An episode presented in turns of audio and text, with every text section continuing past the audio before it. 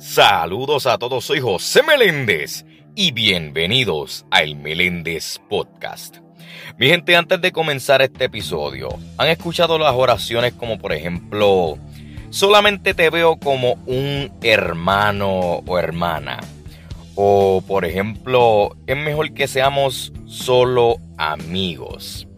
Pues precisamente de eso va a tratar este episodio.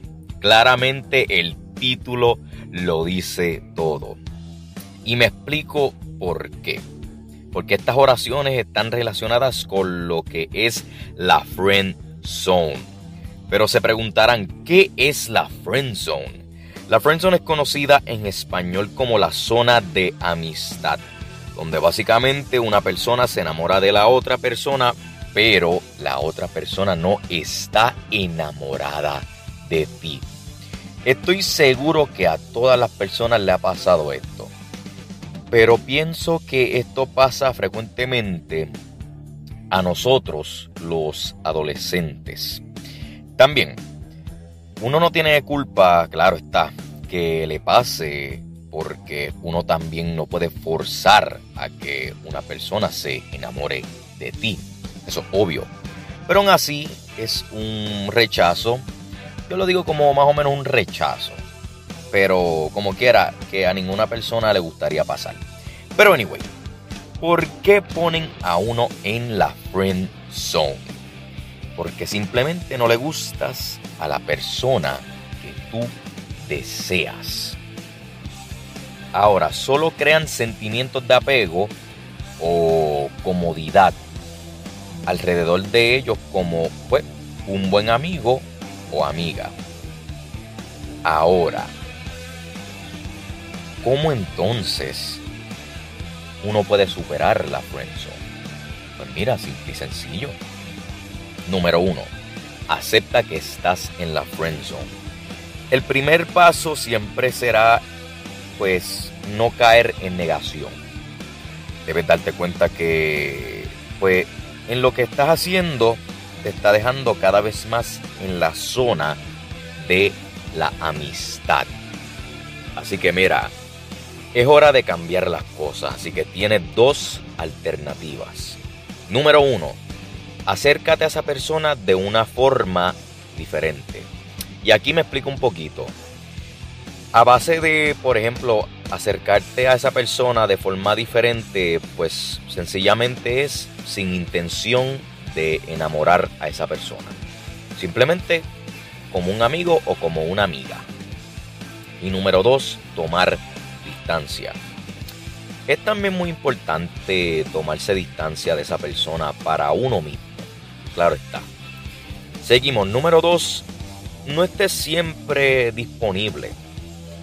Si estás en la friend zone, probablemente hagas todo por esa persona y siempre estás disponible cuando te necesita. Recuerda que en una relación ambas partes deben dar por igual, es decir, debe existir una balanza.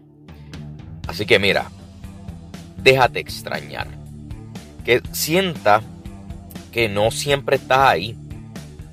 Tal como dice la frase, no se sabe lo que se tiene hasta que se pierde. Número 3. Toma tu distancia. Alejarte y compartir con otros amigos es un tip muy importante. Por difícil que suene, mira, busca tu espacio propio y haz tus propios planes. Diviértete y comparte los mejores momentos en tus redes sociales y así te darás cuenta de la reacción sincera de esa persona especial. Número 4.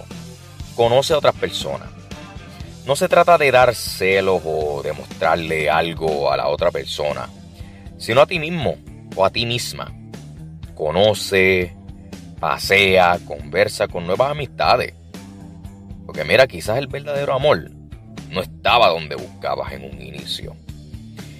Y número 5 confiesa tus sentimientos.